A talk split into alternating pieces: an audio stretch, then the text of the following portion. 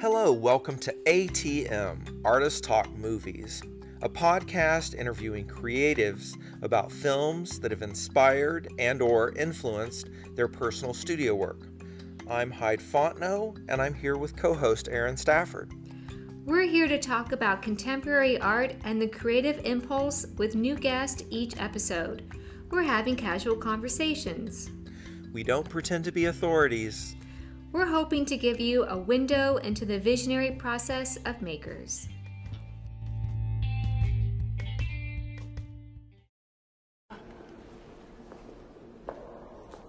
The most unremarkable of events. Jerome Morrow, Navigator First Class, is about to embark on a one year manned mission to Titan, 14th moon of Saturn.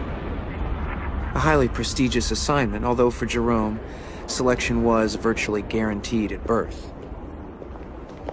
He's blessed with all the gifts required for such an undertaking, a genetic quotient second to none. No, there is truly nothing remarkable about the progress of Jerome Morrow, except that I am not Jerome Morrow. So, Hyde, hello, how are you? Hello, Erin. We haven't recorded in what, like oh my goodness. Uh, six weeks, two months. We took a little break there. Um, yeah. Things got kind of crazy, and you've been traveling um, around Europe. Oh, yeah, I'm, tra- I'm traveling. You're a European traveler. And so, yeah, um, yeah. So now we're finally back into the the swing of things, and we yeah. Let's hope. Knock on wood. Yeah, I know.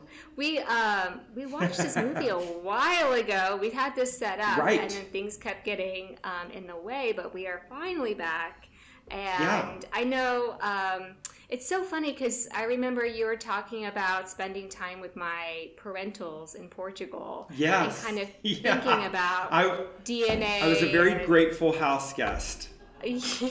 well, and my parents absolutely loved having you, so I think that oh. they kind of miss you a little bit. But um, oh, that's excellent news. Yeah, you know, you know that yeah. thing about like house guest and fish that like I know. You, yeah, you can stay around too long and start to stink, but I stink when I get there. um, so Juan is an artist, Juan Escobedo, that we're going to be uh, speaking with today, and we're oh, both yeah. big fans of his work. I know him more through Instagram. Beautiful did, work. Did you get to meet him in San Antonio when you were there? I did. Or? I did. And actually, the very first time I knew anything about Juan's work was uh, at Blue Star Contemporary, and mm. I uh, happened into this group show. Uh, and uh, was really just blown away and fascinated by the little worlds that he creates in this in these sculptures with the mm-hmm. architecture and references to housing and uh, yeah environments and just yeah. like it's really beautiful work it's like i i feel like it's i don't want to say it's a crowd pleaser and make it sound populist but it's like uh-huh. it's very easy to like this work and to get get into it to be yeah. so curious about it yeah. Yeah, and I think um, the same could be said for the movie that Juan chose, which is Gattaca um, from yeah 1997. Is that when? yeah. Yeah. Yeah. So yeah, Gattaca, uh, starring Ethan Hawke, Uma Thurman, and uh, Jude Law. Jude Law. Um, oh my. Yeah, yeah. yeah he's all these pretty people. um, yes. Yeah, yeah. Um, do you do you want to do uh, Juan's um, bio? I do. I do. Let me okay. get it back here. So, um, where the fuck did it go? There it is. Okay, so Juan Escobedo is a queer, brown, Mexican American from the border town of El Paso, Sunland Park, um, and Juarez region. He is a 3D artist that works with cardboard, paper, and is invested in discussing power dynamics where social, economical status, race, and color of skin are used to establish social hierarchies and norms. Juan received an MFA mm-hmm. from Mass Arts in Boston and has exhibited at Galveston Art Center and Contemporary Art Month in uh, 2022 and 2023. He has an upcoming uh, summer residency at um, Houston Center for Contemporary Craft that will, Yeah. um, yeah, accumulate in a show of the residents over the last year and a solo show at Palo Alto College in San Antonio, as well as a residency um, at the Kunstler Hall, Bethien. I'm doing my best, folks, in Berlin, uh, facilitated by Contemporary at Blue Star in 2023.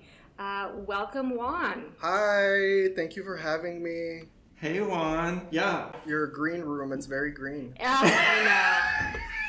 And and very non-existent. I just like was I was thinking green uh, while I Uh-huh. was waiting. know. hmm Oh, good, good. Yeah, I hope you enjoyed the deli platter that I set out for you, and uh, and all the M and M's that I sorted by uh, fuckability, according Oh to my Tucker Carlson. that was so silly. Oh my That's so ridiculous. um. So Juan, crazy thing. I just want to tell you that I'm actually in Berlin right now. I know. and I was just at I was just at the Kunstler House Yes? For a film screening, and I was sitting with Joe Harjo, Mm-hmm. who uh, is in residence there now, and was uh, on a, a former episode of ATM where we discussed the Joker. oh, nice. That's exciting. And uh, yeah, it's it's really kind of crazy um, to see these worlds coming together. yeah, absolutely. I'm really You excited. know, like I know Joe in San Antonio. So, sorry, Juan. What'd you no, say? no, no. I was gonna say it's uh, pretty exciting, and also I didn't even know that you were in Berlin. What are you doing over there? well, I'm doing a residency as well. I was, um, yeah, I was traveling in Spain and Portugal, and then I got word that I got accepted into this residency program, and so I was like, I'm gonna go do that. so yeah, so That's awesome. Congrats. Thank you. I kind of had this notion that I would visit Berlin, but uh, it's it's a pretty fantastic place, and I heard that for years, and um, but now I know. It's a, it's it's got amazing energy. Yeah, I'm Oh, excited to go. You can't go wrong with Berlin. hmm Have Yeah, you been yeah. before one, or would it be your first time to visit? Yeah, this is my first time. Actually, this is my first time going First going time. to Europe in general. So I'm. It's Oh my goodness. yeah, it's really nerve wracking, but it'll be cool. Excellent. Yeah. Well, let me know if I can do any pre-research for you. Okay, sounds good. Yeah, I'll text you like, hey, Yeah. take pictures. Where do I get in? How do I get into yeah. This? You know that you're gonna send them all to Kinky Sex Club, like. Oh, Well, you know what's funny? I haven't been to any sex clubs, but I but I did go to the zoo, and I have a great video of these zebras in coitus. Oh my goodness. they they got they got all Wow. horny in front of me, and I was like, you know, I was very Hi. encouraging. Did you inspire them? Did I what? Did you inspire them? With your... I, I don't know. I don't know. They, but it happened right right as I walked up to their enclosure. I was like, "What? Wait, what?" And I got Oh, my phone. wow. I, got, Wow, wow, I got some zebra porn, y'all. oh God. I can't believe we haven't seen this on Instagram. I'm so disappointed. Oh yeah, I'll post then later. I'll post share. later. Oh, good. Yeah, getting in, oh. getting into the business. So let's talk about this film, y'all. Yes.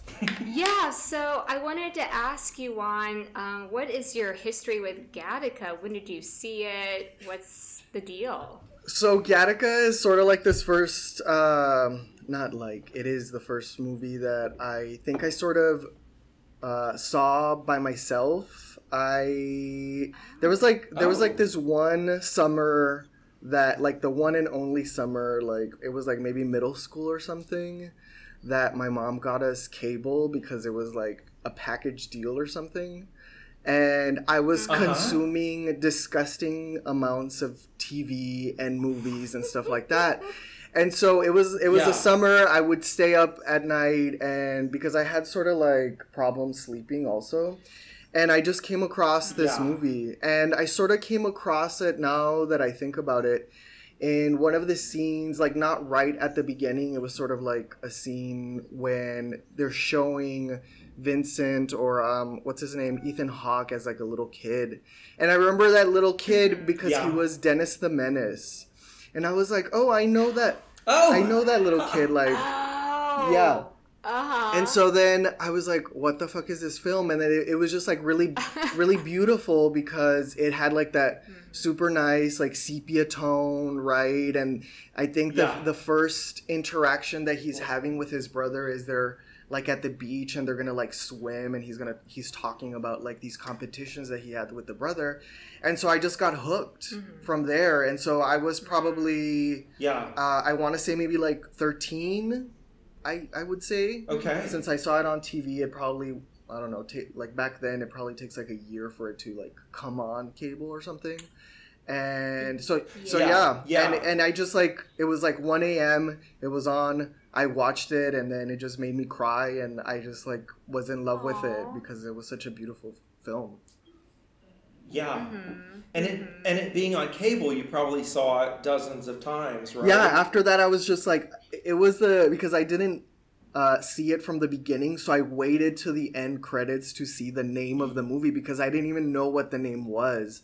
So I was like, Oh wow. so I was like in the middle of the night searching for a pencil and like paper and like wrote this word down which I didn't know what it was and I mean it's not it's just a made up thing I guess G's and A's and T's are Uh-huh. like name uh the Yeah. what makes up our DNAs or their symbols that make up the the DNA when they're like Yeah. identifying Uh-huh. Uh-huh. and so and then Yeah. from there I just like looked it up and and was trying to like rewatch it again and I asked my mom to like get it at Blockbuster or Hollywood Video or something. Yeah. Oh wow. uh-huh. So yeah, so that's how Yeah, like Wow. I got yeah, that's how I like became attached to this movie. So And it's it's a very stylish film. I mean, Oh, it, it kind of reads like a music video almost of that era. Yes. I mean, the thing with it is that like I feel like every scene feels like a painting. It sort of reminds me of like Edward Hopper paintings Yeah. or there's this new Mhm. yeah. yeah, there's this new artist that I found that I guess uh, their wa- artwork. I don't know. They've been making work forever, but Alex Colville. I I mean, the person I think is dead, but the, his work is also similar to Hopper's. It's like it sort of looks like it's made by I don't know, like digital art, but it's like slightly pixelated. It's of I mean, if you get a chance to look at it, Oh. like yeah, it reminds me of that, but the light sort of emulates the movie or vice versa, right? It's it's very like that style. Yeah, yeah, yeah. And there's like a real lonely quality in both like Oh, Edward Hopper's totally. work and Gattaca. Like uh I don't want to say it's depressing isn't the right like term Well, for like it, but it's like there's a lot of solitude. Yeah. Yeah, it's very nostalgic. Yeah, and one thing that I noticed also in like a lot of the scenes, they make the spaces look gigantic, right? And then they have like two figures. So one of my favorite scenes is the one where Ethan Hawke is with Uma Thurman and they're talking about like the director being killed and they're just I don't even know where the fuck they filmed this, but they're walking through this very Uh-huh. weird landscape that's like Yeah. concrete and then they just like zoom out and it's panoramic and it just looks very big and sort of isolated and super minimal. Um, so yeah, Yeah. like I believe that's actually I think that's actually like part of a reservoir reservoir system in Los mm-hmm. Angeles. So they're they're kind of filming it in what's kind of like a ditch or a dry waterway. oh okay. But it's yeah, yeah. Crazy. and what And then um, uh there oh go ahead. No, I was gonna say is what's sort of crazy about it now that like I think about it, I sometimes well mm-hmm. Like on and off, you guys mentioned the clothes that I make, but I also make these weird collage videos of like this character that I made is called Houseman. And I saw that. yeah, and usually wh- those are cool. usually where I videotape is in like empty riverbeds or like underneath bridges and I Oh. just barely realize that except like the bridges that I'm at are like all dirty and shit like there's like all the San Antonio Oh. waste but yeah I was like oh I guess maybe Ah. I was directly or subconsciously like trying to recreate that yeah but Wow. Yeah. Oh, There that's so is- interesting. I mean, we can totally get into it um, at some point, but like the uh, the sort of like blending of old and new in terms of the style, Mm-hmm. I just like there are things that I picked up on um, watching it this time around um, as a more sophisticated viewer because I grew up with this movie too and I loved it, but I think I was just more hooked on like the romance Mm-hmm. um, Uh-huh. and definitely had like a big heart on for Jude Law. Like I can't. I can't not like be in love with that man. I think He's so everybody is, pretty. right? He's so Yeah. pretty. Oh my Right? goodness. Like Yeah. regardless of your sexuality it's just like he's well in ai he plays doesn't he play like a sex Yeah, robot and then like Oh he's a oh my s- God. a- like a prostitute Right. cyborg kind of thing. And then in- yeah because it's like who doesn't want to fuck jude law exactly, and then in, in talented Mr. Ripley, he's also like incredibly fuckable, and oh like yes. men wanna, Right. men and women wanna fuck him. Mm. Mhm, Yeah. mhm. I mean that is God, that's a lot of pressure that is one of the things that I kept like thinking about, and I don't know. Well, I, I mean, I'll give you my initial take, and then yesterday I saw this very like tender movie, but um, there is like a lot of like sort of like gay coding in this movie. I feel like. I, Oh, okay. I, I understand that uh, Ethan Hawke has like the romance with Uma Thurman and they're very pretty together and stuff like that, but I feel like the real relationship is actually between like Vincent and um, yeah Jerome, right? Where they like are intimate in Yeah. ways that are usually not considered Yeah. like incredibly manly. But see, that's what where I sort of wanted to so before this, I, I actually watched this movie with Sarah and Megan, and we were like, oh my god, they're so horny for each other, blah, blah, blah, blah, blah, right? and then, but yesterday, I was, I mean, this is TMI, but I was like a little hungover and I was feeling like sad, and I was watching this movie called, called Close, and this movie I mean, I don't want to go Oh. too into it, but it's about these two boys. It's a Danish movie, also very pretty. Um, these two boys that are like maybe preteens, like 12 or 11, and they're like best friends and they're almost like siblings, and they're um, very sweet with each other. They like, I don't know, they like rub, not like rub up against each other, but you know what I mean? They're just like, like little brothers. it's, it's called frottage no, no, it's actually like very innocent. But when they get into school, they're just affectionate right, they're affectionate. That's the word. When they get into school, they they start to get bullied for it, and then they pull away from each Uh-huh. other, and then one of them sort of commits suicide because of it. But the but the thing that the whole thing behind that movie, what they were when I started looking into it, was the idea of like how boys and men at a certain age like are pushed to be like manly, right? And maybe so now going back to Gattaca, maybe it's not that they were into each other, they wanted to fuck each other. Maybe it was just that they they had this connection that nobody else had, right? Like yes, uh, Ethan Hawke wanted yeah Uma Thurman, but Uma Thurman didn't know what was going on. She only knew like 10%, right? So whereas these two like built a bond right. that was Yeah. emotional.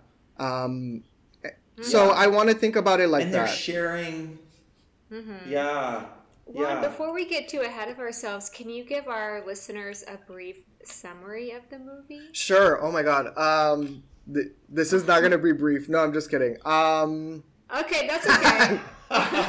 take your time so yeah. What is Gattaca? Uh, Gattaca is a movie about um, a man that it's a sci- science fiction movie, technically speaking, uh, about a Mhm. uh-huh.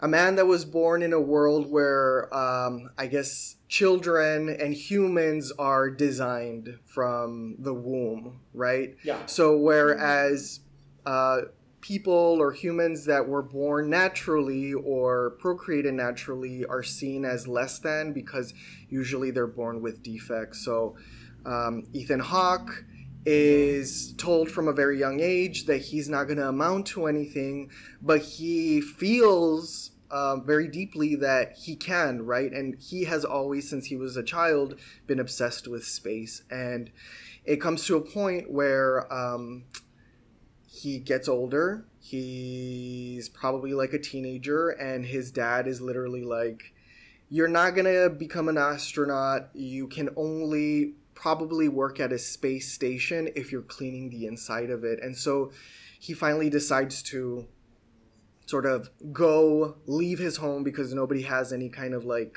I don't know uh, hope that he'll make, do anything, and he's trying to realize this. See, I'm telling you, this wasn't a brief summary.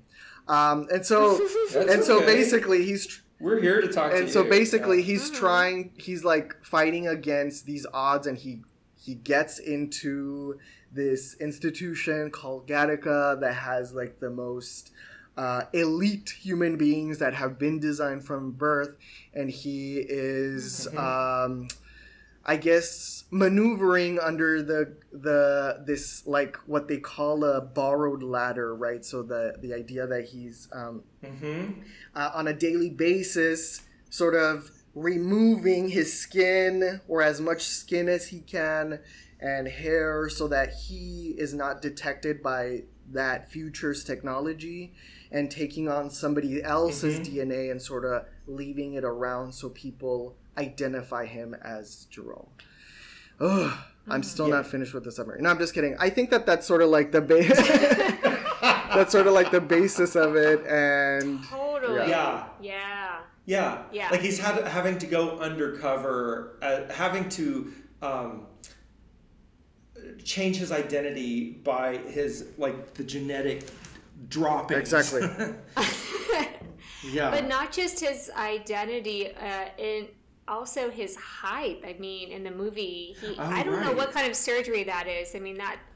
I mean, I'm I didn't do any research as to like is that actually a thing to like They- yeah, yeah. it is a thing. extend your. That's something people have undergone. It's very painful. my it's like getting a knee replacement, but you can have your uh, your shins, I guess, uh, extended by. Oh. Yeah, but I think it takes like a year Yeah. or So- something. it's So, from what I've read, it's like sometimes like uh, people that are like have dwarfism or are small or considered like little people. They basically insert these screws, and every few, I want to say weeks or every few months, they like crack the bone, and so the bone will Ugh. generate again, and so it it ex- it extends to try to meet that crack, and then they have to crack it again, again, again, until you get to that height. uh-huh.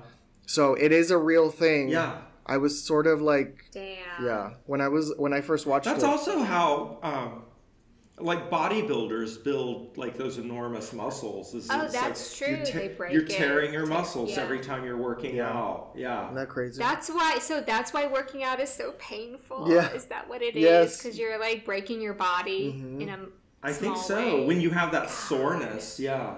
Yeah, I believe it. Um, Yeah. Gosh, um, I don't even know where to get started. What was there something that you wanted to start talking about, Juan? Anything that jumped out at you, um, maybe on this recent viewing, or Um, I made some notes. So I talked about what they remind me of, right? So like these paintings, very stylized, and we can keep talking about it. Mhm. I did Yeah. want to talk about like Sure. that they technically. I don't know if you know about these, like the Bechdel test and the Duvernay test. Like these, do, I do. They don't like this movie. Now, What's what's, the- the what's the second one? The- second one? Yeah. The Duvernay one is like Oh. so like the Bechdel test is like what I mean it's not like identifying like a feminist movie it's just like how it's showing how women like what roles they take in movies right and often or historically Yes. usually like that's not the case I don't know why I'm explaining it to you guys you know Yeah. that but Duvernay the Duvernay test is like Yeah, yeah, yeah. for uh, POCs or people of color right so in Oh, this yeah. in this Uh-huh. movie you have like Ah. people of color but they're usually in the background or like very very like side characters so Right. Yeah, yeah. I mean, I I think that I noticed that too, um, and I was thinking about the okay, so like this the the science that this is based off of, which is manipulating the DNA of like a like the fertilized egg, Right. I guess, and so. This, well, I think at the time this movie came out, that was still like sort of futuristic, but that's something that scientists can do. Like that's in the here and now. Like we have that capability. Right. which is so crazy Uh, Right. which is Uh, crazy. that are you talking about CRISPR? What's CRISPR? I don't know if that is Ooh, that what I am talking about. What does that mean? Um, well, it's a way to digitally, uh, not digitally, genetically alter a, a fetus. Yeah. And uh, Oh. so I actually I have a I'll, I can read this bit. It's just Yeah. uh, a segment of DNA containing short repetitions of base sequences involved in the dense, uh, or sorry, in the defense mechanisms of, oh God, prokaryotic organisms to viruses. And they've used this technology to Oh. like edit and alter DNA in in So it's like- or not maybe Yeah. embryos rather than Uh-huh. fetuses. So it's like like Yeah. something that has already been done, or it's like still in. yeah, they're currently working with Oh, it. I guess Right. I, I don't know. I don't know if it's legal or or Hmm. where it's being done, but um, The- yeah. There's a lot of like ethical questions about this technology because, like in the movie, what what really st- struck me is that when Ethan Hawke's parents are like, you know, we're gonna have another baby, but like this time, let's do it right. Um, and then they go see their like local geneticist Yeah. or whatever, and um, in in the movie they requested certain like characteristics, and they said like maybe like uh, what did they? they It I know they requested like Like hazel. maybe brown hair, hazel eyes, and, then fair skin. Right. And I was like, are y'all insane? Like fair skin sucks. like you are like always like having to get your skin checked for cancer. And I'm like, fair skin is the worst, honestly. Right. yeah. Um, as somebody who has pretty light skin, um, but you know what? What it suddenly reminded me of is that this technology that we have, that we probably will have available, if not more accessible in the near future, is going to be expensive, and because it will be expensive, that means that mostly white people Yeah. are going to have access to this, which is super icky and raises a whole lot of alarm bells of like, uh oh, you know, like maybe this is not. Well, Republicans are already trying to farm and make sure that there are Oh enough like workers versus ruling class, like the way that they're doing away with Roe v. Wade and um, Okay, okay, this is crazy. On the wiki page for Gattaca, Mm-hmm. okay, mhm. it says that Rand Paul used near verbatim portions of Gattaca in a speech. Uh, Okay, get the, this is so wild because he said that um, abortion, and I'm quoting here, abortion rights ad- advocates are advancing eugenics in a manner similar in the events in Gattaca. And I was like, what the fuck? oh wait, so he's he's looking at Gattaca as a cautionary tale, He is, or is he like, looking at it as he's aspiring to the using their methods? I think he's war- he, he's using it as a, as a caution. Um, Okay, because Huh. somehow abortion has become to him the same as eugenics and it's like that's not the Huh. same Yeah, no. Yeah, But- that's one of oh, those it's sideways so- arguments. They're not. Oh, totally. Yeah, they're not being truthful. It's propaganda. Yeah. Yeah, but i was like wow i can't believe he actually used this movie in a speech in 2013 it's like are people even gonna Mm-hmm. I- know what i Yeah. don't know Mm. I saw a conservative politician on the campaign trail, and one of the she was speaking to a black audience, and she was maybe this was in Montana. Although it seems that the, you couldn't have a black audience in Montana, but but um, maybe it's in Nebraska, maybe Nebraska. Anyway, she's saying, you know, like abortion is like, you know, you're you're you're uh, taking babies away from your community.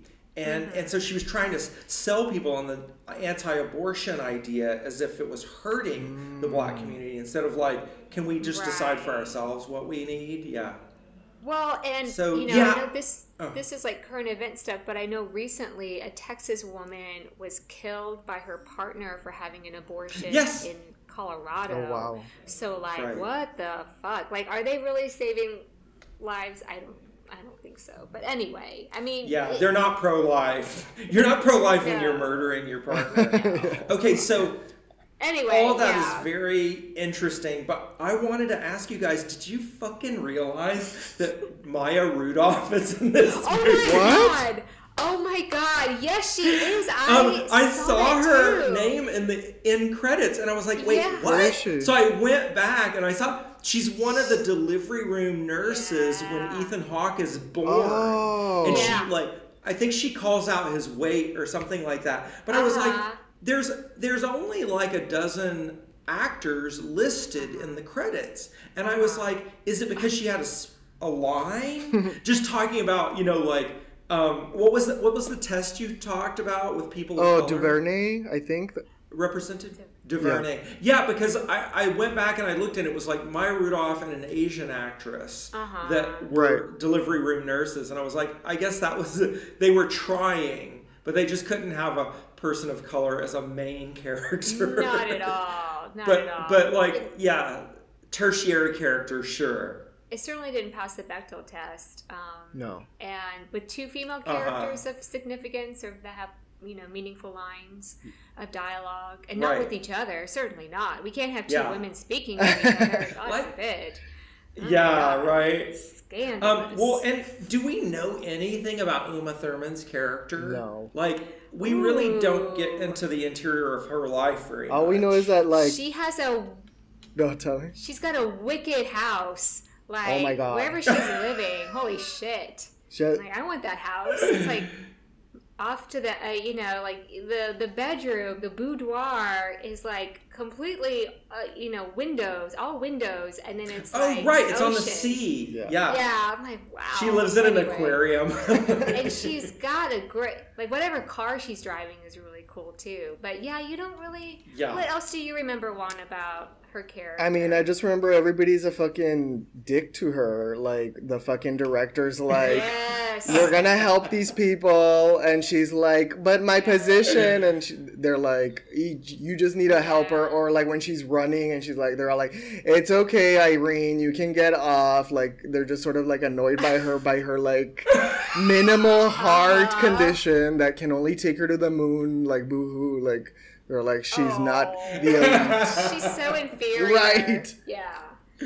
But I guess was she Ugh. genetically okay? So like one question that I was thinking about was so you know the parents have decided to alter their DNA to make these like perfect you know offspring. Mhm. But so was Uma Thurman tampered with, or was she just like naturally? that used to mean something entirely different. I know. I think I. but I, I couldn't tell. I think couldn't I think She was hiding an imperfection. right. Yeah. I think what happens or the way that they're like talking about it, it's like, well, when you were talking about it. er, talking about it earlier like it it takes money or a certain amount of money right and Mhm. i think like sometimes they don't get what they ask for like the doctor or that physician that keeps like admiring um vincent's dick and he's like that's a nice piece of tool or whatever like i wish i had Right. So- like I feel like maybe Uma Thurman, it, it just didn't it You didn't, didn't deliver on what was promised. her, her parents used a Groupon when they. When, Well, and one thing that what was kind of struck me was the director of Gattaca, who at one point because he. You know, there's his murder that happened at Gattaca, which kind of unfolds basically to like almost reveal um, Ethan Hawke's like situation and the, the fact that he's Yeah. using uh, somebody else's identity. Um, Yeah. But so he mentions he's like you can do a DNA test and there's you'll find like there's no violent bone in my Oh, body. that's right. Something like that. But then he and spoiler he ends up to be the murderer. So like, what is like? Wait, are- are did the he? tests- yeah, yeah. He's the one that that killed the director of whatever you know that in the beginning, the guy that died. because he was trying to Okay. he was trying to stop like the trip to Titan or something like that. Uh-huh. So I think Yeah, So- yeah. and this is one of the things that the doctor initially talks to Vincent's parents about, where he's like, "Well, we can take away, um, like, diabetes and any signs of obesity and mm-hmm. also like give him like a character that's more mild or something like that and that's mm-hmm. that's one of the things too when i remember in the scene where the cops come in and raid that like really beautiful bar where they're all dancing. Oh, and yeah, they yeah. Oh, yeah. they come out from the back and then vincent starts to punch one of the detectives that's trying to stop him. And what's her face like what's her face? No as irene.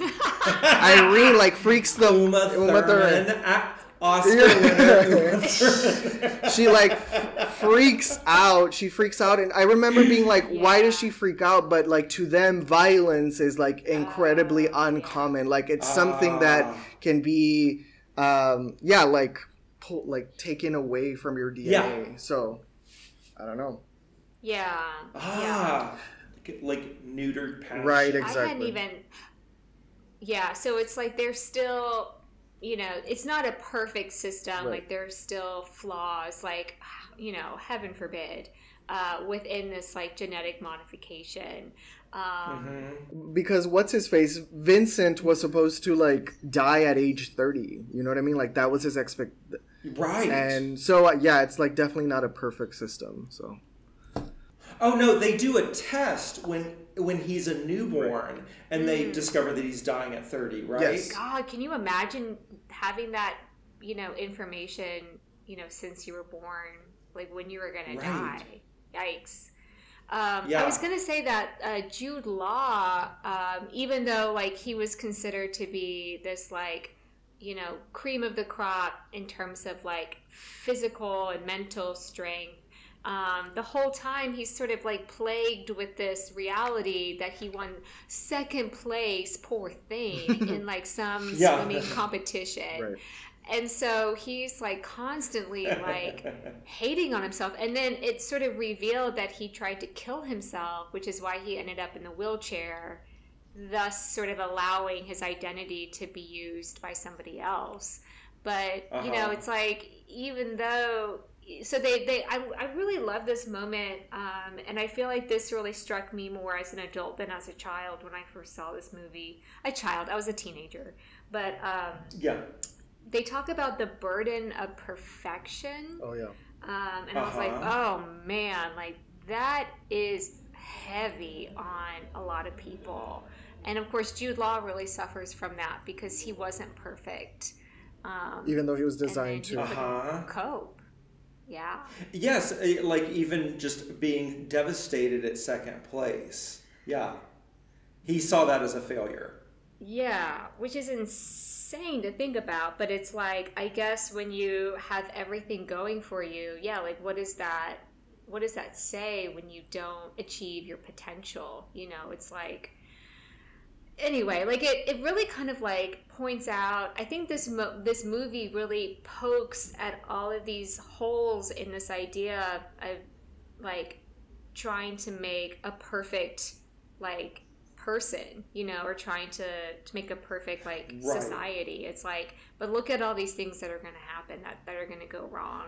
Right. Because um, there's like too many factors that are so, coming into play, right? So like, I I always think it's funny uh-huh. that that. Uh, Jude Law is always like, you want to like you want to be in there, like why? And he's like, well, no, I don't want to be there. Mm-hmm. I want to be in space. So, mm-hmm. like, mm-hmm. It, it, it because you could have everything right, but if you don't want or have the the need or the passion to get to that place, then it doesn't mean anything.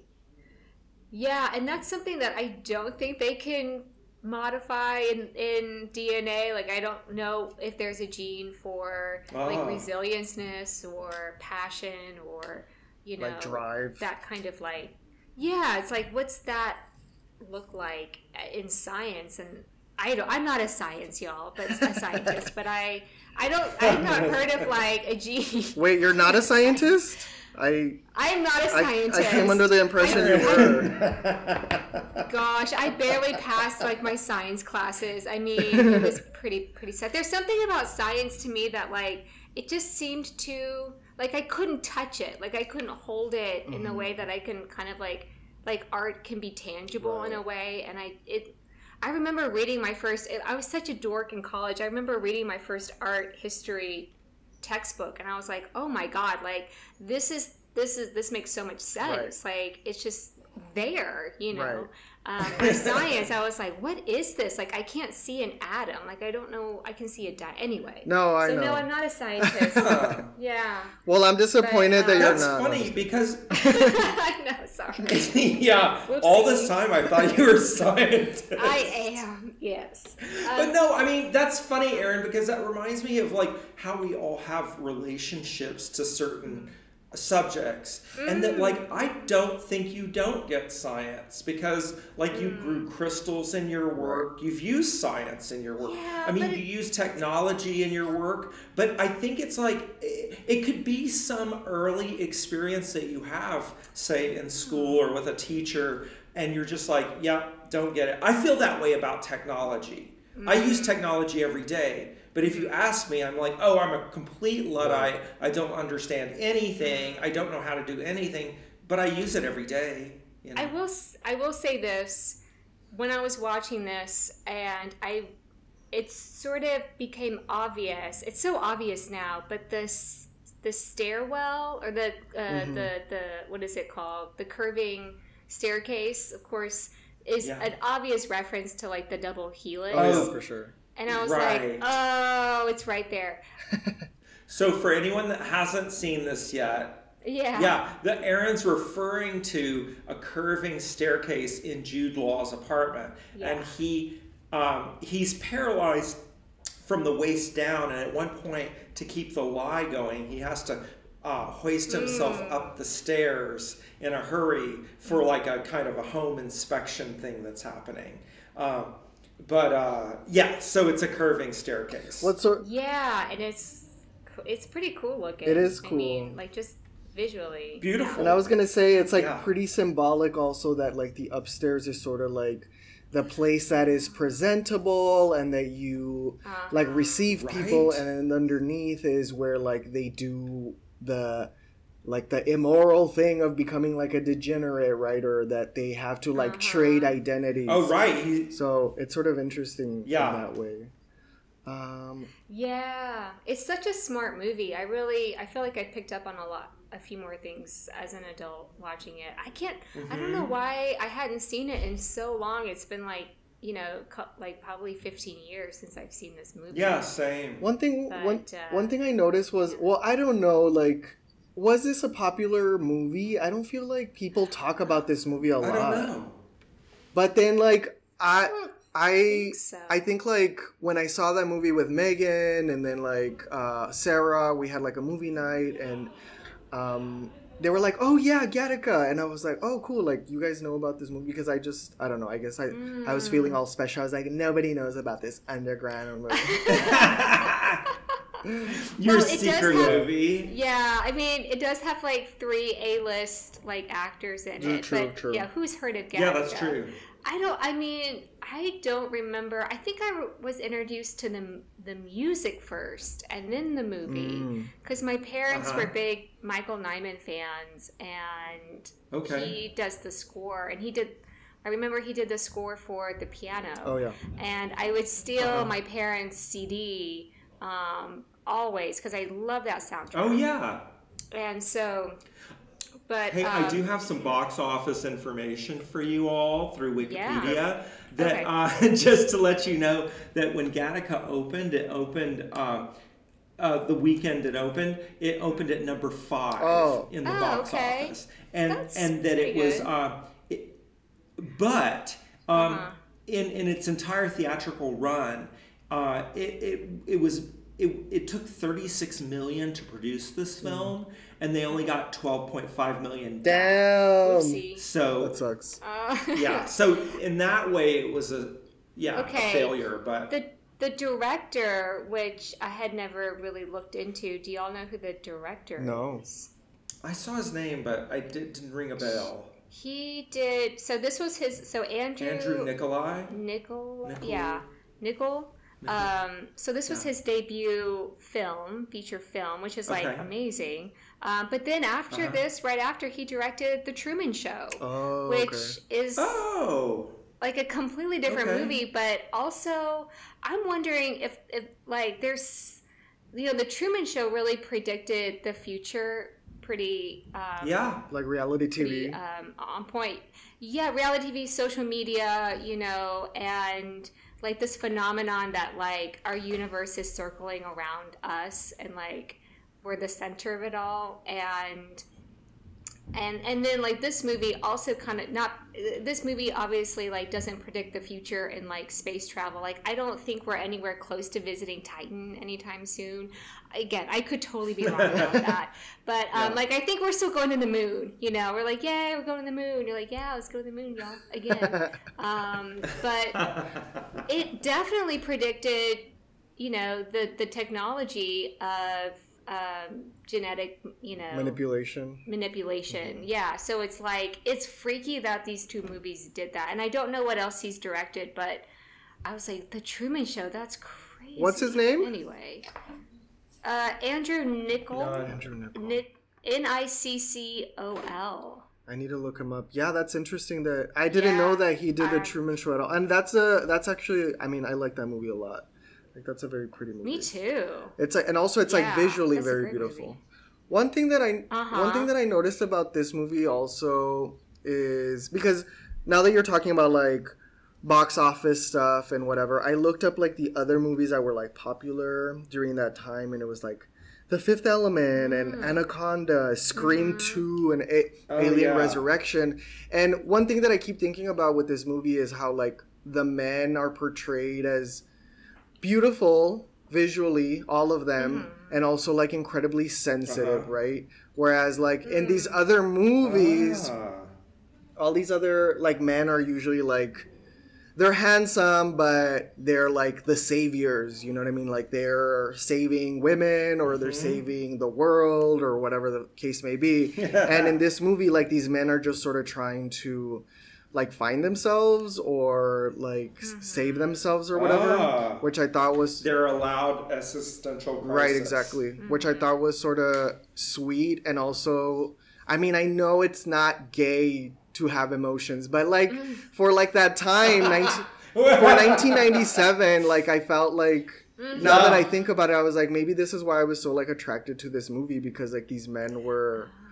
You know, as a gay little queer Ah. Yeah. kid when you're like just seeing Yeah. like Yeah. these hyper macho men like saving the world and then you have this movie Yeah, of yeah, yeah. these guys just being like, "What the fuck do I do?" And I just I'm trying to be happy, and I was like, "That's Yeah, me." yeah.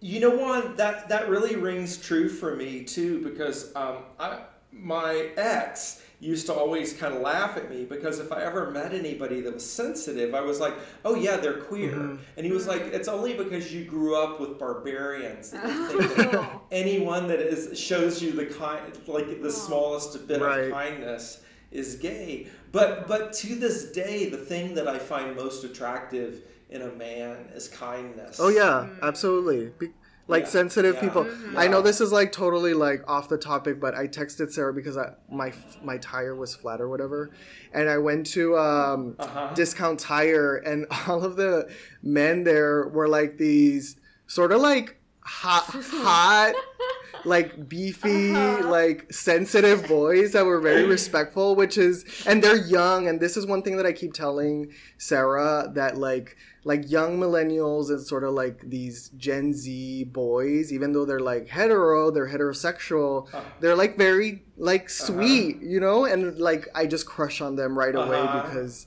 like that's not what we Yeah. grew up with. Like it was always like, yeah, faggot, Yeah. like blah blah blah, and you're just like Jesus Christ, Right. like. Anyways, but then you still have Because they're not complete assholes. exactly. Uh, we've set the bar so low. Yeah. exactly. Oh my like- goodness. I do love a good discount tire. I will not lie. I, I mean, I don't go uh, I anywhere have- else, so. I don't either. And you know what? I always get the. This program paid for by Discount Tire. yeah.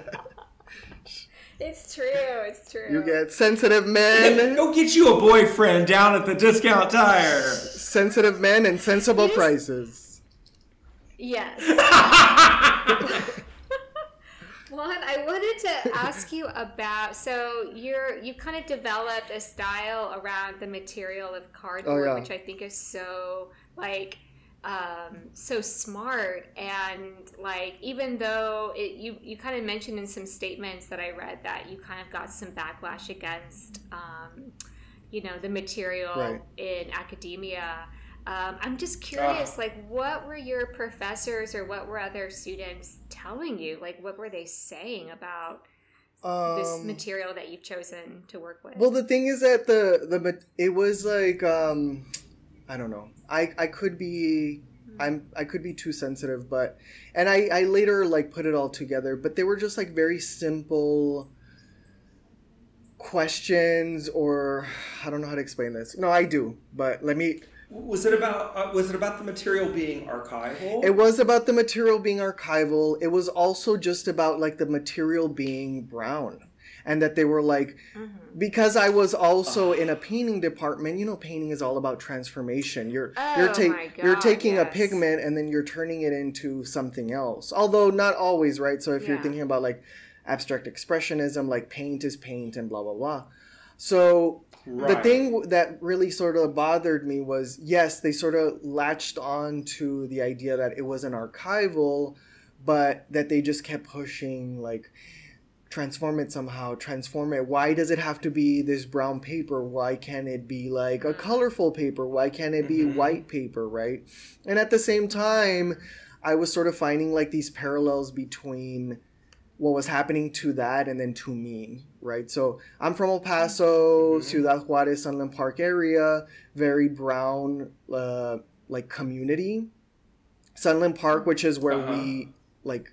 I was born in El Paso, but Sunland Park is where I grew up, which is technically in New Mexico, but it's like 15 minutes away from El Paso, and all Hispanic people, working class and lower.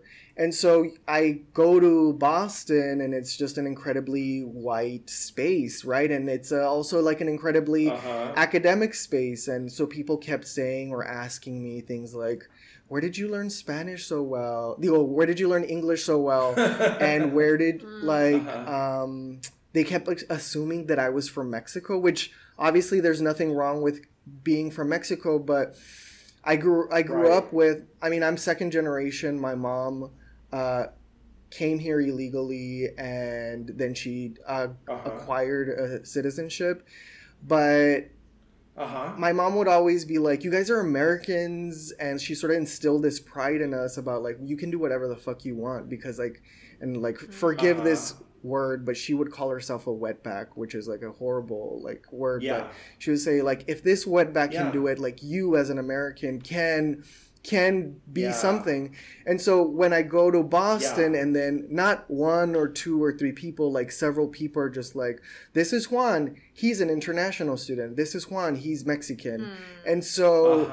not being Uh-huh. recognized by people that are my how, what's the word patriots compatriots you know what i mean like that sort of Mm-hmm. made me feel Um, uncomfortable and so that's where the material comes Yeah. from like the idea of me using this material because it was the only thing that i could sort of afford to use right i i and i also Uh-huh. wanted Yeah. to pa- push away from painting It's really effective.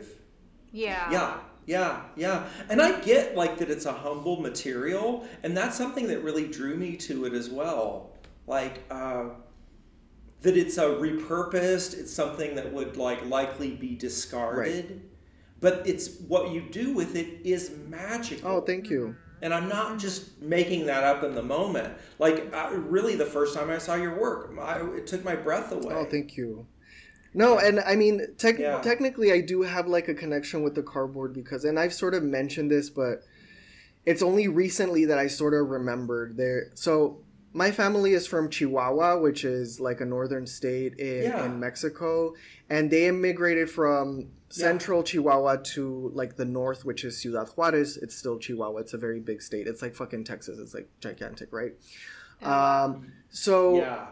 in the I want to say like 70s 60s um, the government was giving away pieces of land in like the outskirts of um, of the city and the way for you to claim that uh, piece of land was to build a home and so a lot of these people they didn't Uh-huh. have money so what they would do is they would make homes out of cardboard and Uh-huh. I remember I remember specifically like visiting my aunt who was almost like a grandmother. She was my grandmother's sister Yeah. on a weekly basis. And yeah, I remember like the day that I realized that her house was made out of cardboard and this was in the 90s. So like there was people still living Yeah. in cardboard homes when I was young. Wow. And so I think yeah. I subconsciously understood that cardboard could be used for more than just like these logical things, putting things away and like throwing it away when you're not uh-huh. using it anymore. And so I think in grad uh-huh. school there was a like a lack of how do I say this? Like code switching. People over there can't Uh-huh. even fathom that somebody lives in a cardboard home, right? And so they they weren't able to ask the correct question, right? And to be fair, I didn't know back Uh-huh. then either. Like, why are you using cardboard? And I would just be like, well, cardboard is cool. Like, it Mm-hmm. it, it, Uh-huh. it stands on its own. It's durable. Like, I can paint on it or I can make a sculpture out of it. But they were just like, this is not art. And then later I was like, well, it's brown and I'm fucking brown. And so, anyways, so the, I I started seeing like a lot of parallels between the cardboard and myself, and I'm still hopefully like trying to pull Yeah. out those parallels or like discovering them through the work. So well stated. Yeah, I think that makes a lot of sense. I mean, from my own experience um, in an in an MFA program where there's all of a sudden you the, the hierarchies become revealed and like material Uh-huh. is one of them. And when I was in school, you definitely had like you know, you were encouraged to buy like the most ex- like the premium Right. paint, Oh my know, God, and like the best Uh-huh. material.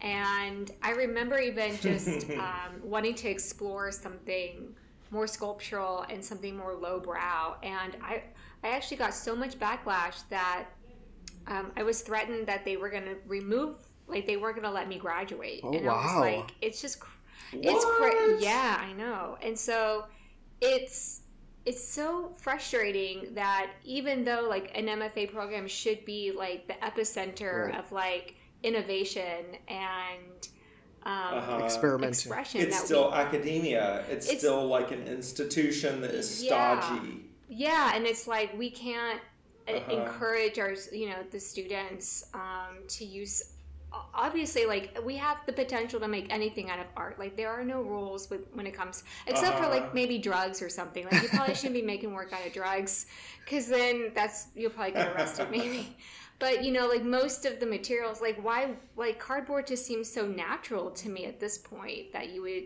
be drawn to it but yeah it's Uh-huh. just it's so frustrating that you know it's like if you're gonna sort of compare like Gattaca to an MFA program, and then there are these like, oh, it's either Oh, for sure. This is how I see MFA programs. You Ah. know, like you're an you're a valid or you're you're an invalid, and Right. For sure. it's so. I mean, I can go all day long. All according about- to them, and then we give them Mhm. power. Oh my gosh, totally. It's like totally. gatekeeping. I mean, in, in both like uh-huh. situations, there's like a lot of gatekeeping that's happening in order for like these customs or these norms to perpetuate. I mean, I have like this weird theory that I mean, academic, like especially art, right? Because anything can be art. So like Uh-huh. art programs are always Mhm. insecure about Mm. like the Uh-huh. need to be validated through like I don't know the Mhm. state Uh-huh. or whatever to get funding, and then so they instill Uh-huh. these Mhm. these rules that really don't fucking matter. Like they're not real, Mhm. Uh-huh. right? Mhm. But Yeah, absolutely. Right. They provide external validation, and they also seek external validation. Sure. and I mean that's I had a Mhm. I had a conversation recently with uh, an artist here about, and she's like very successful. I mean, I luckily here in San Antonio, I think like the city recognizes artists for their potential, for what they can do, and not so much like their degree. And so she was like, like I'm thinking about doing an MFA, but I don't want to like get in debt. And I was like, dude, Mm. yeah. you don't fucking need an MFA. Like, yes, like it's a Mhm. piece of paper, but at the end of the day, it's just like that. And whatever, like Mhm. you're learning in an MFA, you can do it on your own. So, um, and I mean, like this is coming from somebody that Yeah.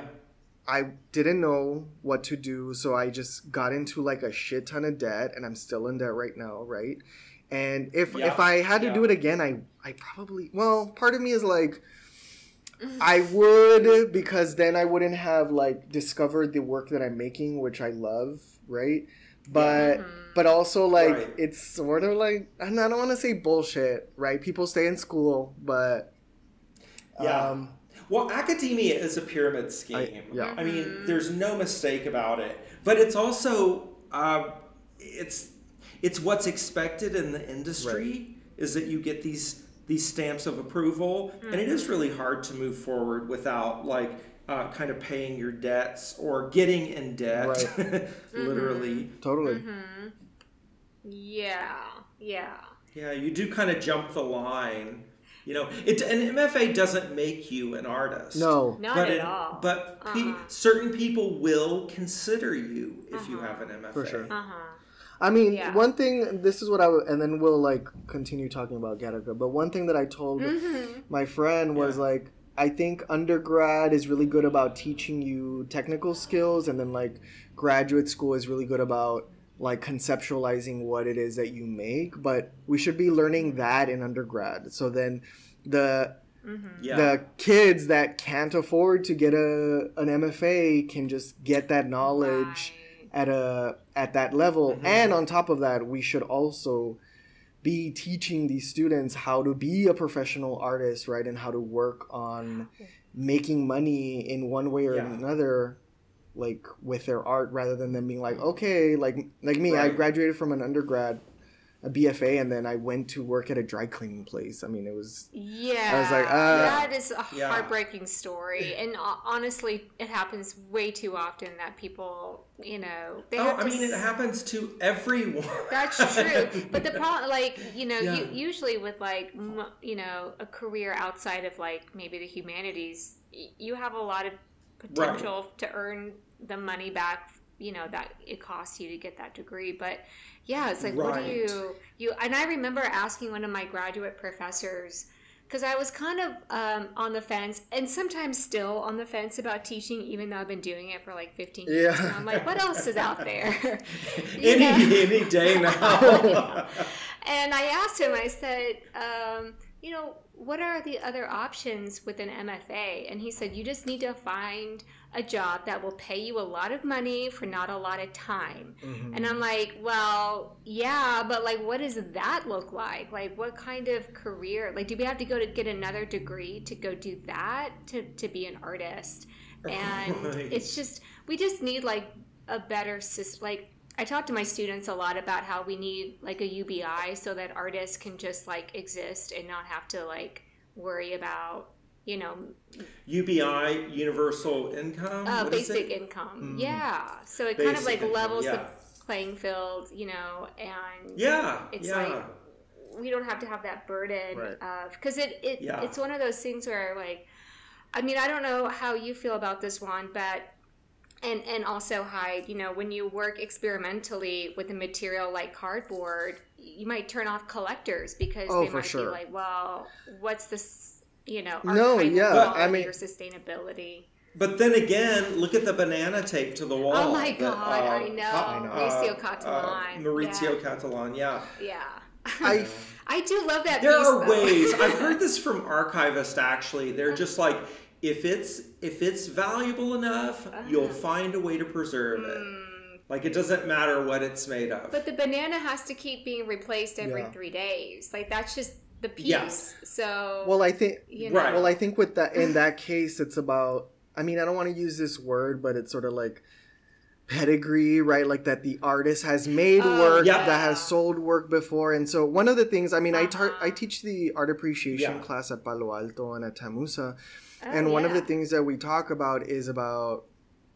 Uh, what is beauty and, and what's aesthetics, right? And so, Mm-hmm. uh, aesthetics, eh, like we talk about the idea of like value and what value people attach to objects. So it could be economic, it could be cultural, it could be historic, and you can have one object and three different people value it in different ways, right?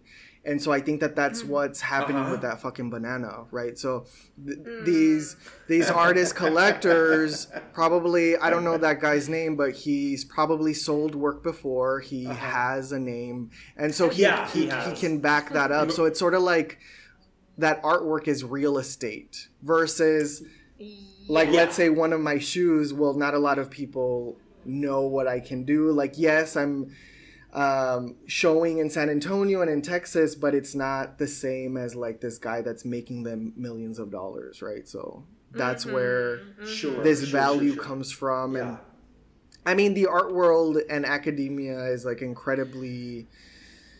I mean, it, it like right now when you're talking about um, well, we're talking about MFAs, uh, the idea of I feel this is again a theory. I don't know, but I think that the reason why like the programs are organized in a way that provides or creates sort of these like I don't want to say deficient students, but students that are lacking in information is because art was usually something that was pursued by white, incredibly privileged people, right? I mean, white, Right. Yeah, incredibly right. privileged me- men. Or craftsmen. Yes. Mhm. Uh-huh. And so the idea that like okay i'm gonna get this this degree and then like graduate well they have like backing from their family that can be Yeah. like well you can get into this gallery Right. or you don't have to worry about like making Right. money and so that's great right and if you can fucking do that that's awesome Right. but now that this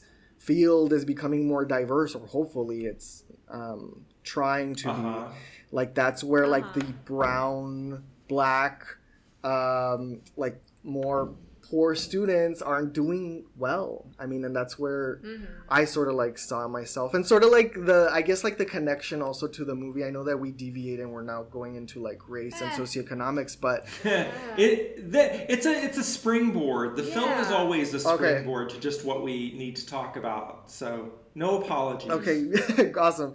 But yeah, like I feel like that's where I sort of see that connection, right? Like the idea that well, you're supposed to do this thing, and so you just need to fucking accept what you are because you're not gonna go beyond it, and then yeah, like sort of define these Uh-huh. expectations, I guess.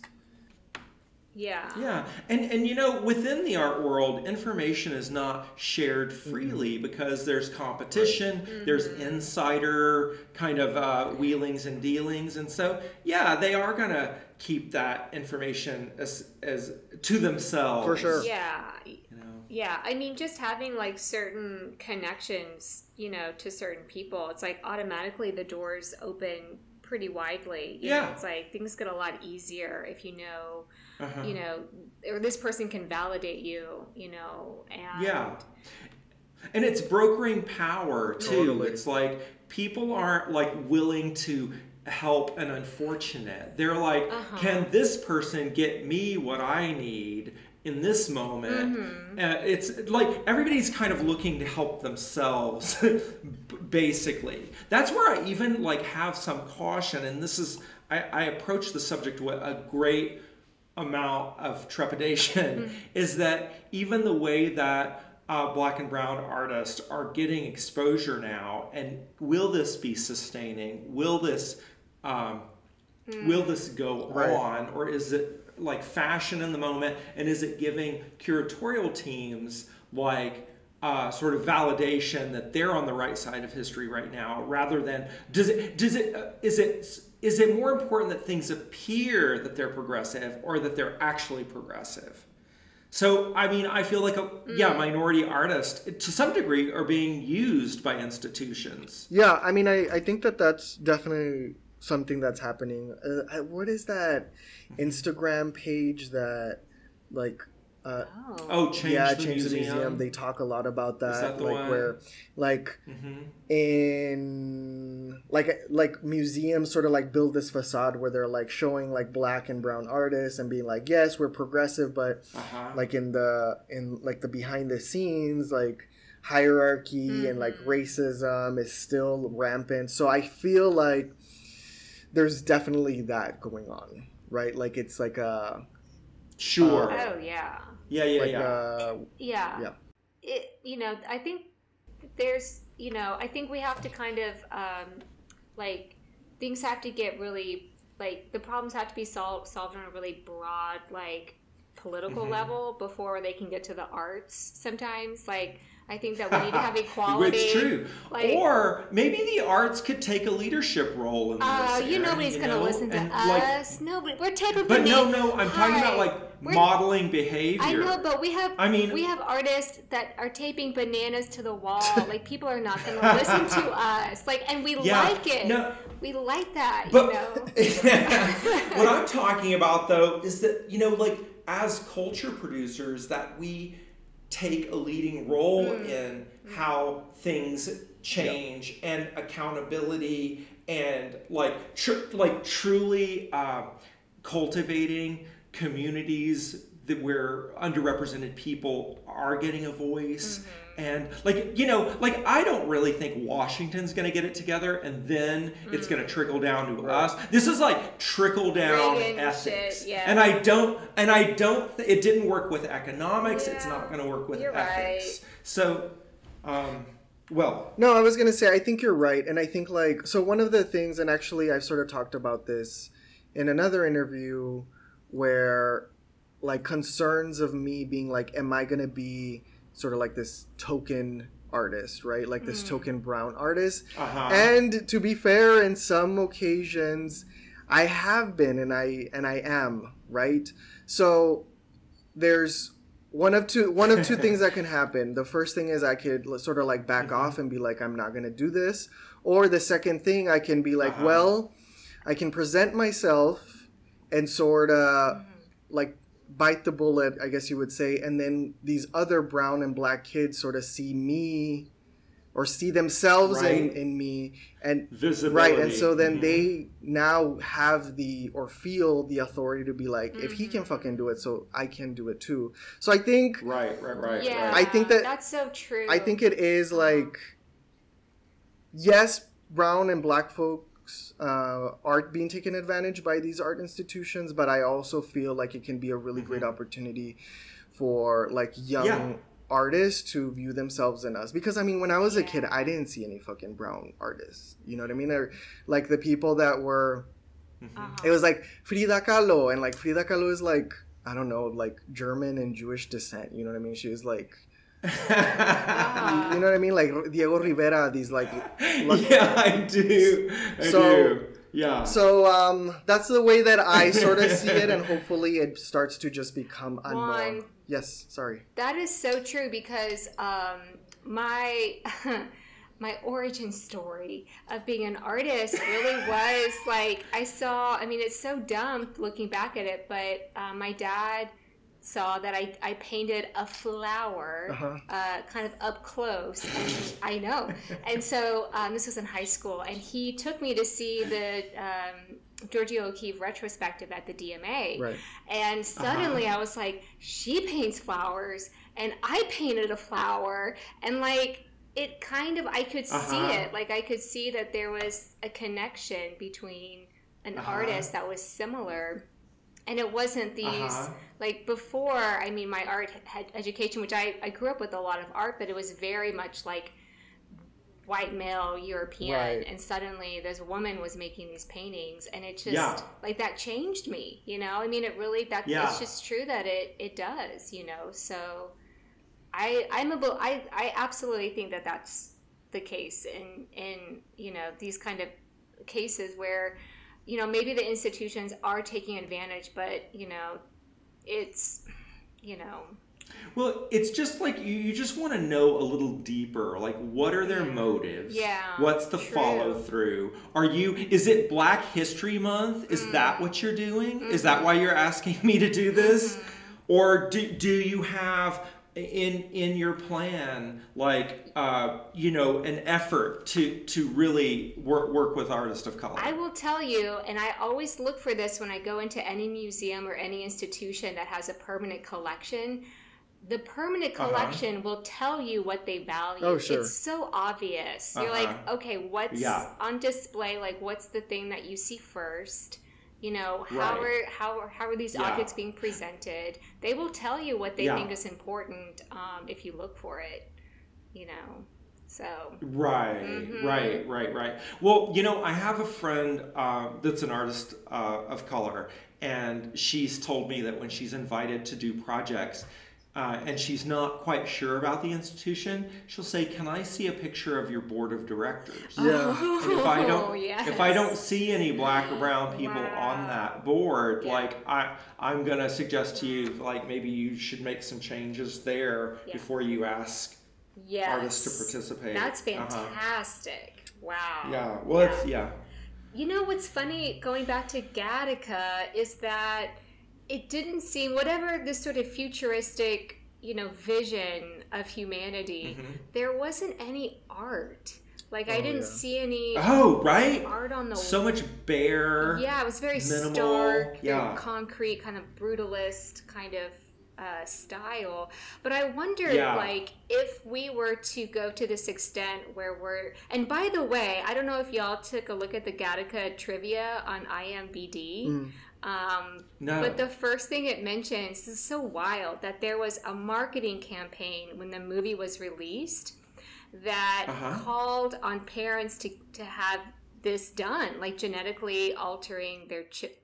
Oh shit. Yeah, and like people were calling a lot to get this like going. Oh, that's so weird. Yeah, it's it's co- so crazy, but it's like in this scenario, um, which may be Mhm. our very near future, because I can totally see parents doing this. Like, of course, they're going to want the best for their child, and if you Uh-huh. know, and if this is the thing they have to do, they're going to do and it. I have to Frankenstein it out of you. I will. what if like two parents go and they're like, "I'm sorry, there's just no possible like." your DNA is so or like terrible." people, or or or you or you- you're looking at this like perfect human specimen, and then you you meet the parents, and you're like, Uh. "The wait, you made this child? How did you make this child? so you two frumps." Yeah. but it, but if we were to get into this and it it's you know becomes like the norm is that going to make any good art is that you know because artists usually operate on the Ah. outside on the fringes and i just it's like it's hard to imagine like interesting art happening in this it, you know Right. And I futuristic vision I also think like in the movie I think like the movie and like these new types of humans uh like non-emotion is sort of like aspirational and because like art is mostly often like attached to like emotion I guess Yeah. that's why there's a lack of it and there's they they focus on like their cars Uh-huh. and what they wear and music because it's like logical right like music is attached to mathematics and shit like Yeah. that but maybe that's what it is Mm-hmm. Right. It's a very prescribed set of the things that you value, or the things that, like you said, aspire to. Um, Yeah, and and art is like dealing with, say, uh, some of the disappointments of life, or and if you start engineering all of that out of it, then you take all the edge out of life. Yeah. I mean, I don't. It, it's kind of a weird, like almost like Midas touch.